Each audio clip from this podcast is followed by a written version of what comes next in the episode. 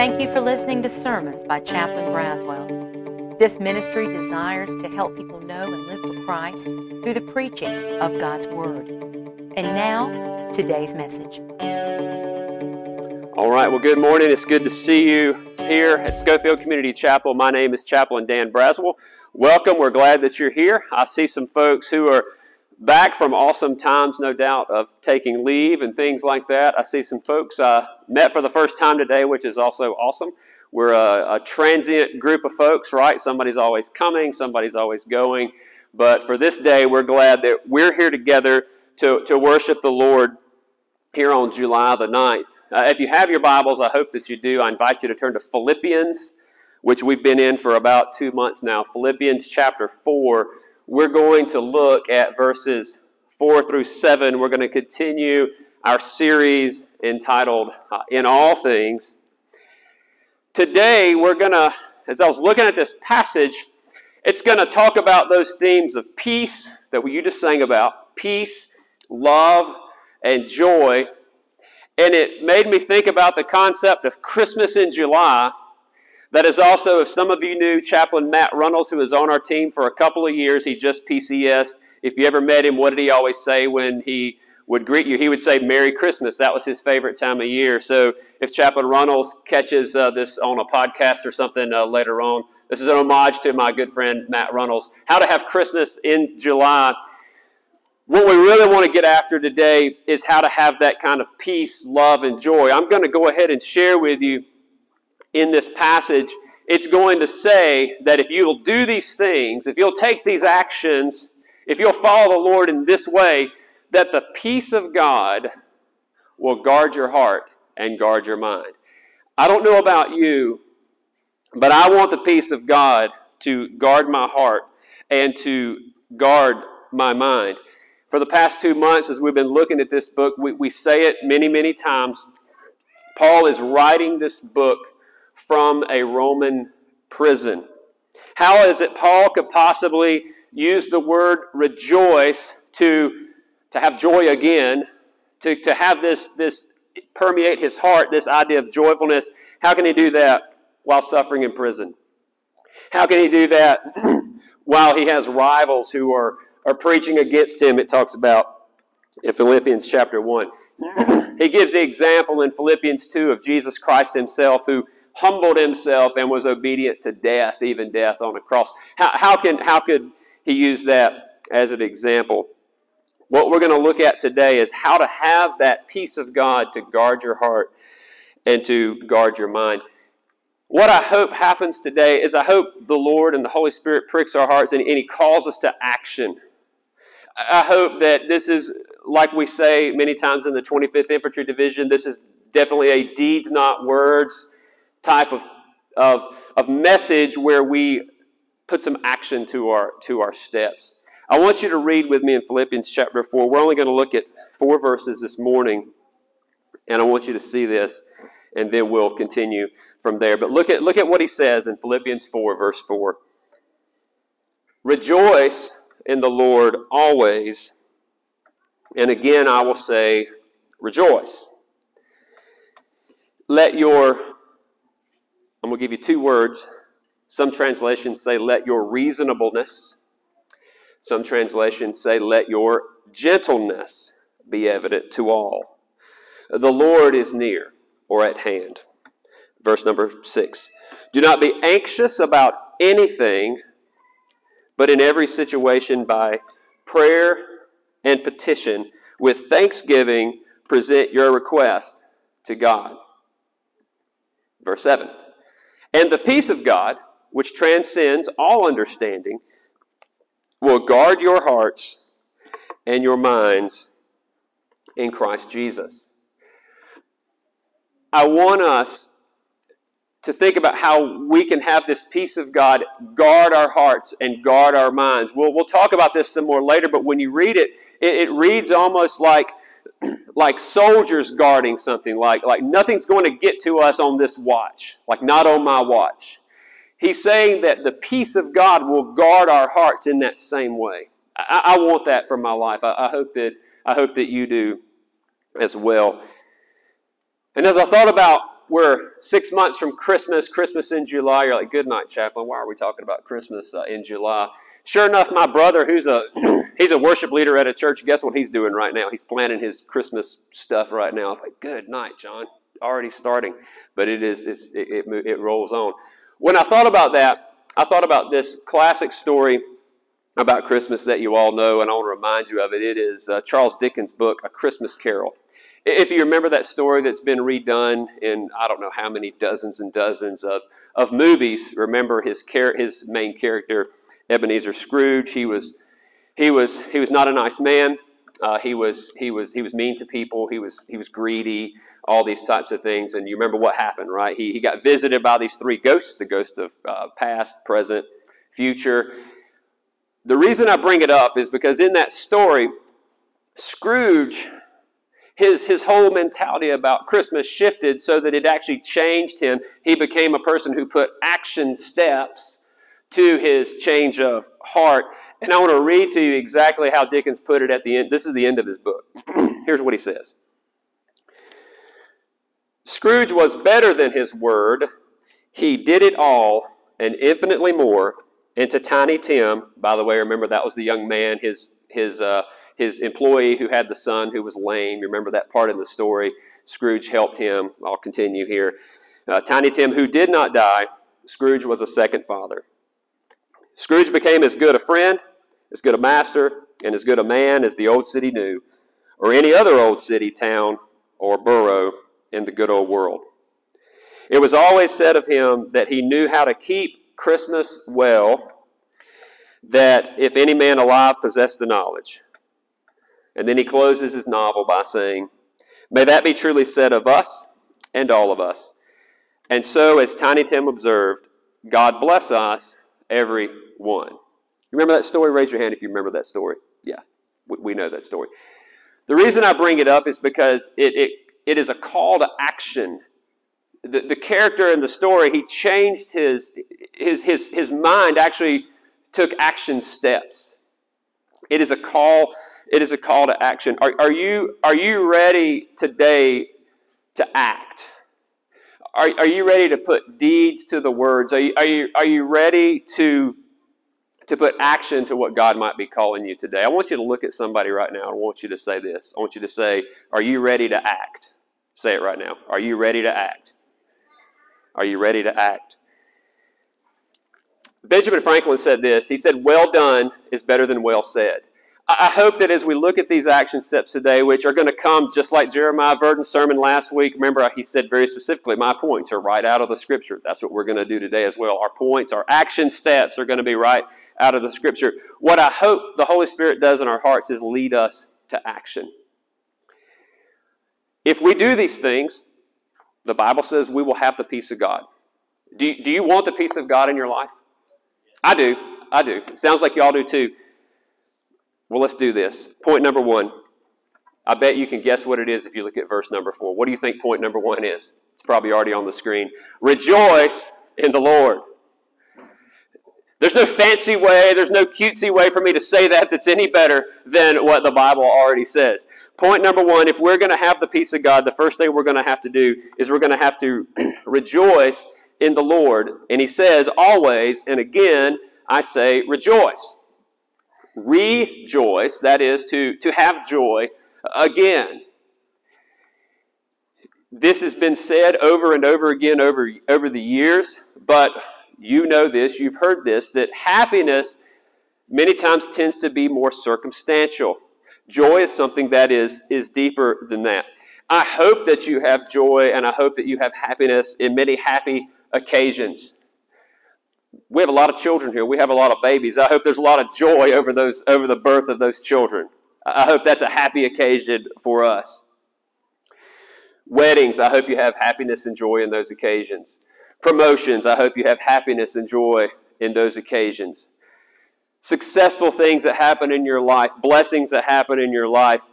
Maybe for some of you, you've been trying for the past decade to move to Hawaii, and finally the Army allowed you to come here.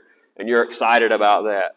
Maybe some of you've been here four or five years and, and you're ready to go do something else, and maybe you're excited about that.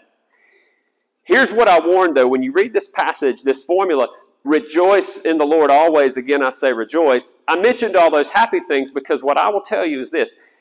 If you and I get into the habit of, of, of letting those happy times be the thing, almost like a source of dopamine that makes me feel good, that's all well and good, but all those fun things I just mentioned, I don't know about you, but that's not my entire life. Your entire life's not all happy, happy, joy, happy, happiness all the time either, is it? Mine's not. What Paul is saying is that in the midst of, when you have happy times, sure, that's easy, but even in the midst of suffering, somehow you can have rejoicing. He says, and he says it twice. I want to show you a passage of Scripture that points this out, and you can keep your Bibles in Philippians, and if you have a hard copy of your Bible, you can turn back to a book that might take you a little bit to find. It's in the Old Testament. It's called Habakkuk. He is one of the prophets of the Old Testament. If you have a digital, this little book is easier to find, obviously, but if not, I can simply read it to you. I want you to listen to what the prophet says about rejoicing and having, having joy. And he says it from the context of not so great circumstances.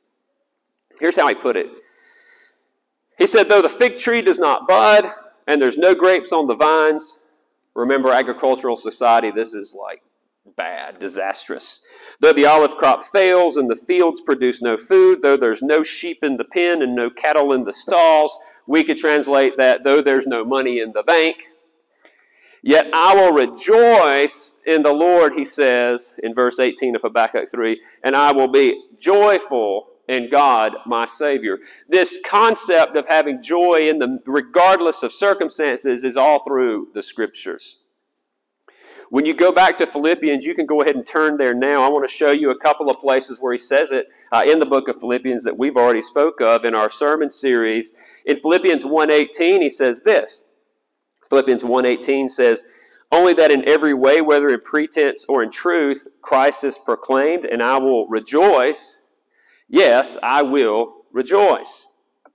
Look at Philippians chapter two. He says it again.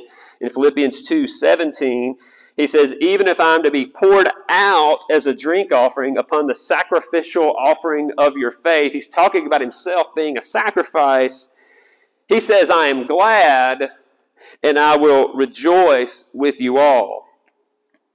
Philippians two eighteen, thank you very much, Rachel.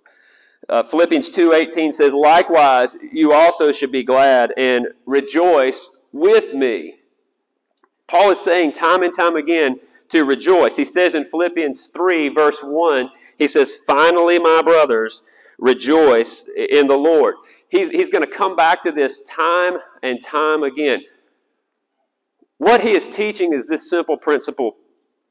When you and I look at our circumstances, we're not to gaze at the circumstance. We're not to fixate on the circumstance. One person put it this way, we're to glance at the circumstance. Just give it a look. It's there. It's bad. Glance at the circumstance. But your gaze, your gaze should be at the cross. The circumstances are going to come, the circumstances are going to go, the circumstances are going to change. But keep your gaze, keep your focus on the Lord Jesus Christ. With that, you and I will be able to rejoice in the Lord. Here's my question. As we think about how to put this into action, is there a circumstance right now that you are just laser focused gazing at in such a way that it is taking away your joy? Is there a circumstance in your life, a hardship, something that you dread, maybe something that hasn't even happened yet, but you're worried about it? Are you gazing at that so hard that you have no room to look up at the Lord Jesus Christ? The action step then is to, you've already done the glance, you've already seen it, rejoice in the Lord, look to the Lord Jesus Christ. Rejoice in the Lord. Point number two is this. If we're going to have peace with the Lord, first we've got to rejoice. But number two, we need to demonstrate gentleness or demonstrate reasonableness. You see this in Philippians four. You're going to see it in verse number five. Let your reasonableness be evident to all. Let your gentleness be evident to all. In other words, let other people see, see that gentleness. Let other people see that reasonableness. One person put it this way: let all people know your gracious disposition. The opposite of being reasonable would be unreasonable. The opposite of being gentle would be harshness. In other words, we should be people who exude kindness, who exude gentleness, who exude a word that the Bible uses called meekness, which we're going to talk about here in just a moment. It doesn't necessarily mean weakness. As I was thinking about this idea of demonstrating this gentleness and, and, and peace to other people, I ran across that uh, great uh, Peanuts, the comic book, uh, ser- the comic series, and I, and I ran across one where it's Lucy and Charlie Brown. I love this. Here's here's what it, here's how it goes. It's got Lucy, and she's talking to Charlie Brown, and she says, "I hate everything. I hate everybody. I hate the whole wide world." Sounds like some of my counseling sessions as a, as a chaplain. I hate everything. I hate everybody. I hate the whole wide world. Charlie Brown says, "But I thought you had inner peace." And Lucy says, "I do have inner peace, but I still have outer obnoxiousness." What Paul is saying here is if you and I are going to have the peace of God, we got to get rid of this outer obnoxiousness. We all know, right? We all know those people. Even as I, as I talk about this concept of being gentle and being kind, the opposite of that being harsh. Maybe we'd say they're a jerk. Maybe they're a toxic leader. Right now, I know it's happening. You're thinking about somebody. You're thinking about somebody. Well, let me propose that before we do any of that, we can always find somebody out there to, to compare ourselves to, to make ourselves feel good. Well, I'm not, I'm, I might be obnoxious, but I'm not as not obnoxious as that guy, so I'm okay. Don't go down that road. Is your reasonableness known to other people? Is your gentleness known to other people? We won't turn there, but the Beatitudes that Jesus gives in the Sermon on the Mount, he has a couple of those that really tie into this. Jesus said, "Blessed are the meek, for they'll inherit the earth." Jesus said, "Blessed are the merciful, for they will be shown mercy." In other words, if you and I are going to have the peace of God, we're going to demonstrate this reasonableness, this gentleness, this, this idea that, that other people see our love and our kindness. Here's what happens. If you and I are the opposite of that, if we're harsh, if we're angry all the time, if we're bitter all the time, just saying those things out loud logically makes sense, right? That that's not going to lead to peace, is it? And the more angry we get, the harder the grudge gets held, the longer the bitterness. It talks about in one place in the scripture, let no root of bitterness. The more we hold on to those things, the further away we're going to be from peace. That's why Paul says, let the peace of God will guard your heart if you simply will be a person who demonstrates this idea of gentleness and meekness and humility. We've already said this. Meekness does not mean weakness. Jesus was a person who was meek. Jesus was a carpenter in the first century. I don't know if you know anything about carpentry work in the first century, but there was no Home Depot, there was no skill saws, any kind of cutting you did with a wood, you were doing you were doing by hand. Anybody who was a carpenter had to be pretty strong. And by the way, Jesus hung out with fishermen. Again, it's not like you and I can go right now and we can rent a charter boat and it's all pretty and we take pictures. Fishing was, was hard work. Fishermen in the first century would, would have been a rough group of, of, of men. Jesus was not weak. This is the same Jesus who, when they were turning the, the temple into a den of thieves and the selling, what did he do? He, he, had the, he had the whip and he flipped the tables over. Jesus was not weak, but he was, but he was meek. Gentleness has to do with strength under control.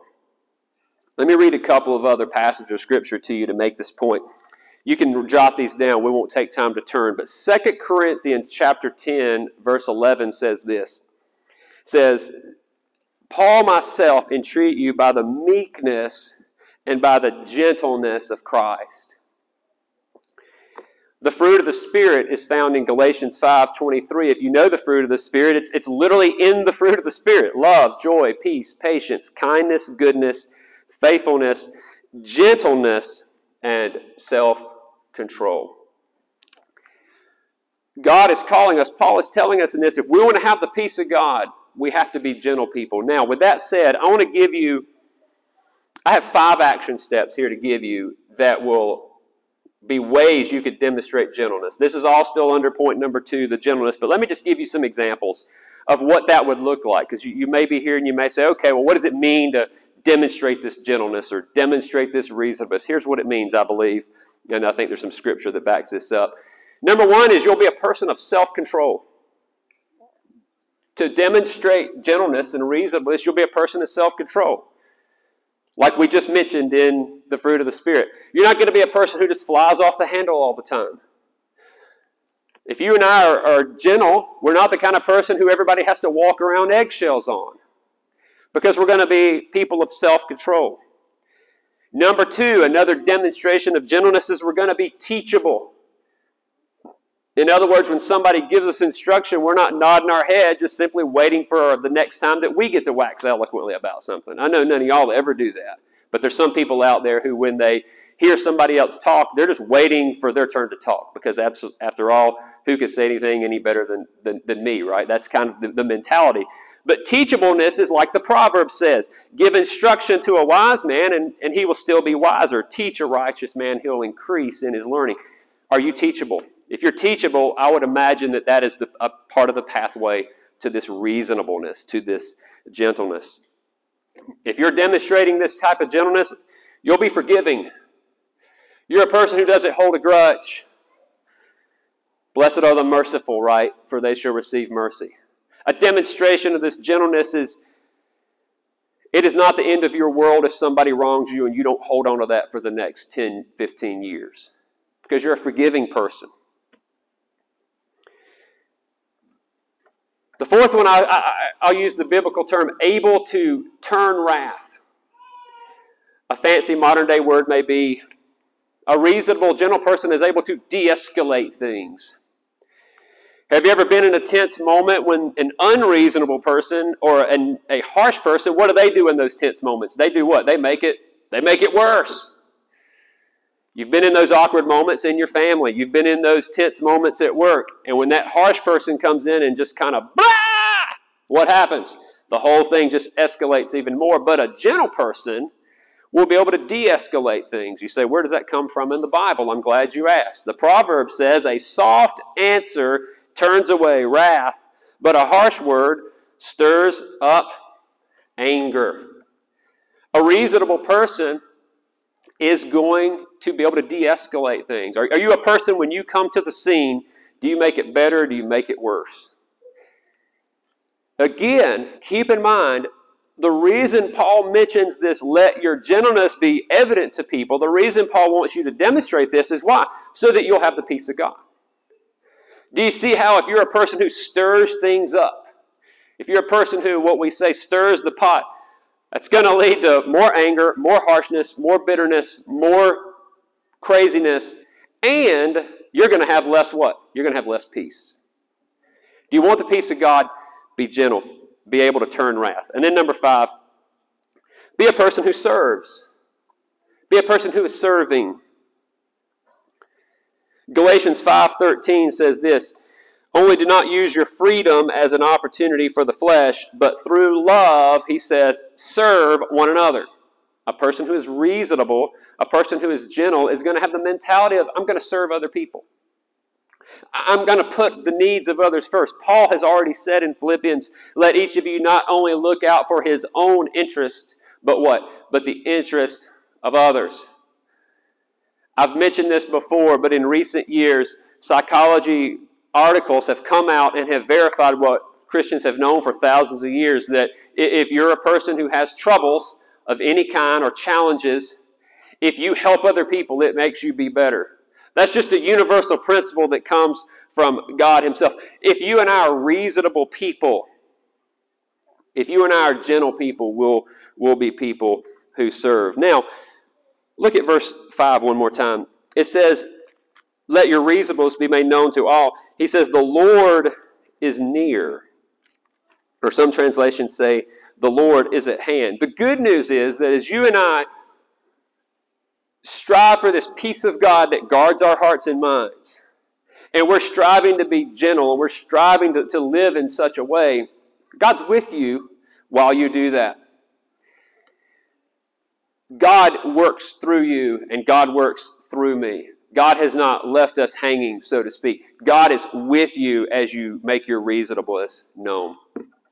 Now, look at point number three is this, and we're going to look at the next verse here. We pray with thanksgiving. We pray with thanksgiving. Let's go back and look one more time at Philippians four, verses six and seven. I want you to follow this. Here's what he says. Do not be anxious about anything.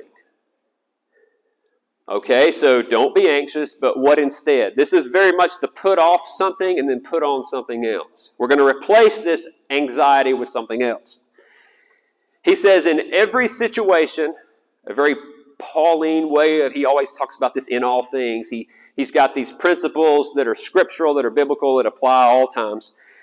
In every situation, by prayer and petition, with thanksgiving, present your request to God. And then he simply says that as you do these things, the peace of God that transcends all understanding will guard our hearts and our minds in Christ Jesus. The Lord is near, he's already said. The, the Lord is with us as we as we as we do these things. He is close to us. We pray with thanksgiving. Verse six says, let your requests do what? Let your requests be made known to God. As we make our requests known to God, we're thankful to God for the good things that we've already received. And if we offer our prayers or our petitions with what he says is a thankful heart, we'll have the peace of God, which transcends all understanding. What I want to point out here is there's almost, a, did you catch this? There's almost a recognition that there's going to be anxiety in our lives. When you read it, there's a rec- recognition that we're often anxious. But we're urged in this passage, this idea of prayer, is we're acknowledging our total dependence on the living God, knowing that he wants to hear from you because you're his child.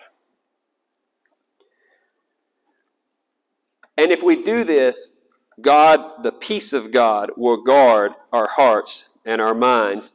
Very similar to the way we've already said, like a soldier who will stand guard over us, protecting our lives from attack. Cody earlier read the scripture in Psalm one hundred about making a joyful noise to the Lord, about being thankful for his goodness. Paul says in First Thessalonians, just like he says here, to rejoice always. And he couples that in First Thessalonians with pray uh, without ceasing, giving thanks to the Lord. He couples the rejoicing and the prayer together, it seems like every, it seems like throughout his throughout his letters. Yes, there's going to be times when we have anxiety, but Paul is saying to, instead of having that anxiety and taking on that anxiety, to turn it over to the Lord. I found this out this week. I was very surprised.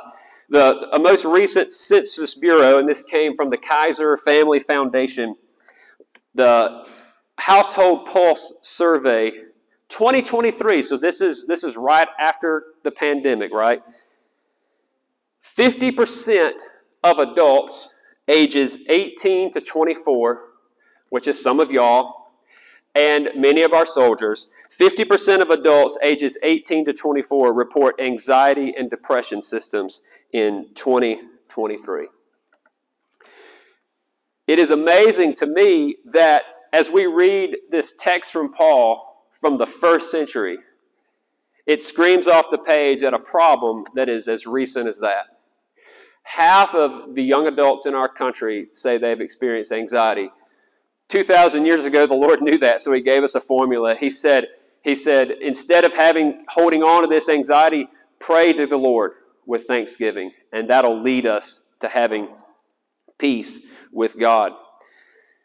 I also ran across this, talking about anxiety and, and talking about fear, which I believe is very close to, to anxiety. It's, it's fear and worry. Those things are have some similarities. Here's the top ten things of twenty twenty-two that people are very afraid of or afraid of. Um, you'll be interested to know. Number one, corrupt government officials. sixty-two percent are, are, are anxious about that. Not making any statements, just telling you what the, what the stats are. Number two, people I love becoming seriously ill is number two of all the fears. Number three, this is all from America, by the way. Number three, the top, the third fear is Russia is going to use nuclear weapons. This is what's on the hearts and minds of people, according to the survey. Number four, people I love dying. Well, guess what? Last time I checked, the death rate in all countries in the world is still one hundred percent. Now, it may fluctuate how long people live, but we're all going to die. So there's a, there's an anxiety, there's a fear. It's it's real, right? We all have we've all experienced that, and it's it's very sad. Here's another one that we don't know if it'll happen or not, but fifty-six percent of people are fearful that the U S will be involved in another world war. I spend some time thinking about that. I bet some of y'all do as well. fifty-four percent pollution of drinking water. Some not having enough money for the future. Economic financial collapse. Pollution of oceans, rivers, and lakes. And then number ten is biological warfare. Are you depressed yet? Good gracious. If you sit around and you worry about all those things, last time I checked, there's a couple on that list that, yes, will happen at some point. People will pass away. Some of the things on the list, because none of us can predict the future, we don't know uh, what's going to happen. But if you spend your life in anxiety over these things or over a number of things, in fact, I would imagine that in our congregation right now, as we're thinking about anxiety, as we think about the things that God is calling us to pray for, I would imagine some of us have some things right now. If we were honest, we would say, yes, I have a lot of anxiety about this. Life can be so unpredictable, and we don't know the future. Sometimes we have joy, sometimes we have sorrow. How can we know peace with all this anxiety? The Bible says to pray with thanksgiving. Another place in the Bible, in First Peter, it says to cast our cares, or some translations say cast your anxiety on Him, that is the Lord. Why? It says because He cares for you. There's a man some of you may have heard of. He wrote a famous hymn, and his name was Horatio Spafford. He, he knew about unexpected challenges. He, he knew about sorrow. He actually was a successful attorney. He was a real estate investor. He lost a fortune in the great Chicago fire of eighteen seventy-one. He lost his wealth. And around the same time, he lost a four-year-old son who died of scarlet fever. Lost all his possessions. Lost a four-year-old son. He thought perhaps a vacation would, would be good for his family. After all, who of all people, if, if anybody needed a vacation, it was probably this family, if you could imagine putting yourself in their shoes. He sent his wife, he sent his four daughters from America on a ship to England. He planned to join them after finishing some business he had to do in the United States. However, while crossing the Atlantic Ocean, the ship was involved in a collision and the ship sank. More than two hundred people lost their lives on this ship, including, get this, all four of Horatio Spafford's daughters. His wife survived the tragedy. She arrived in England, and she sent a telegram to her husband that began, "Saved alone, what, what shall I do?" So Horatio Spafford, he made his way to England. And the captain of the ship, aware of the tragedy that struck the Spafford family, he, he talked to Horatio to tell him how they were passing over the spot where the shipwreck had occurred. He let him know, Horatio, this is where this is where the, the shipwreck took place. As Horatio Spafford thought about his daughters, somehow the passage, remember we just read, the peace that passes all understanding. That sort of peace filled his heart. And he wrote down these words, and I'll read them to you now. When peace like a river attendeth my way, when sorrow like sea billows roll, whatever my lot, thou hast taught me to say, it is well, it is well with my soul. Which, of course, became the great hymn, It Is Well With My Soul. First Peter five seven says, cast your cares on him because he cares for you. Action today. What are those things that are bringing you this anxiety, that are bringing you this fear, that you simply need to bow your head and you need to cast those cares to the Lord?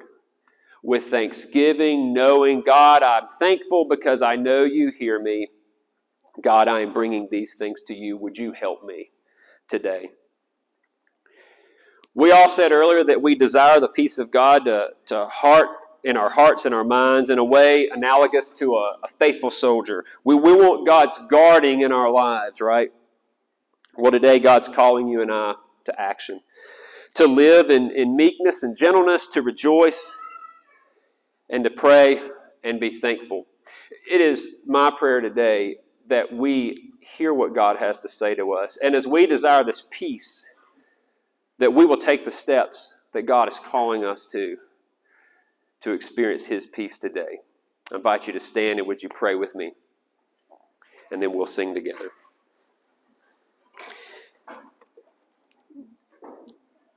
Heavenly Father, what a thought. Many of us have experienced that peace like a river. And God, many of us have experienced sorrows like a sea billow rolling in our lives. We know, God, our circumstances change all the time. I pray, God, that as we desire your peace to guard our hearts, God, give us your joy. God, may we be men and women of, of reasonableness and gentleness, that, that that is, we have your love and peace in our lives. And God, may we bring matters that bring us all this anxiety and fear. May we simply bow our heads and, and bring them to you. God, I pray for your people today. I know, Heavenly Father, that all of us have circumstances thrown our way, some that are in our control, some that are very much out of our control. God, in all things, may we experience your peace. And today, God, may we act in a way that leads us to experience that peace. As we sing, God, about being a lighthouse, God, as you are the light of the world and that you've drawn us to yourself, God, may we sing uh, your praises today, and may we leave this place being a lighthouse for you. God, we thank you for this day. Bless us and be with us. And it's in Jesus' name that I pray. Amen.